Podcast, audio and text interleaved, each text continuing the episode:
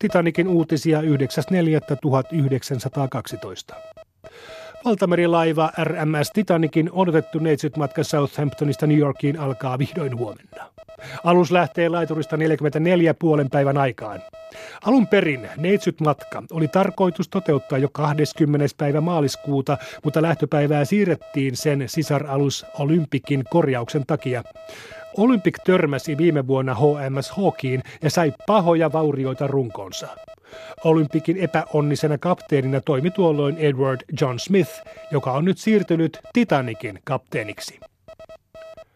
Titanikiin on tänään lastattu matkaa varten ruokatarvikkeita. Laivassa työskentelevä suomalaissyntyinen Emil Kelo kertoo, että mukana on nyt muun muassa 34 000 kiloa tuoretta lihaa, 40 000 kananmunaa, 36 000 appelsiinia, 6700 litraa tuoretta maitoa ja 2000 litraa jäätelöä. Astioitakin tarvitaan paljon, mutta kelon mukaan niiden aiheuttamaa työmäärää keventää modernin tekniikan huippuuutuus. Laivalla on myös astianpesukone. Kiinnostavana yksityiskohtana kello kertoo, että Titanikilla matkustaa Amerikkaan myös yksi auto, lastiruumaan sijoitettu tuliterä Renault. Lisäksi kello kertoo, että laivalle on ostettu lippu myös yhdelle kanaria-linnulle. Linnunomistaja on maksanut lemmikkinsä matkasta 12 pensseä.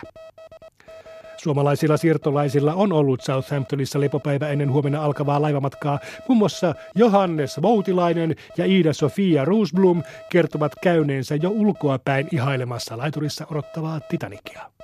Asiasta lisää nettisivuillamme yle.fi kautta Titanikilla.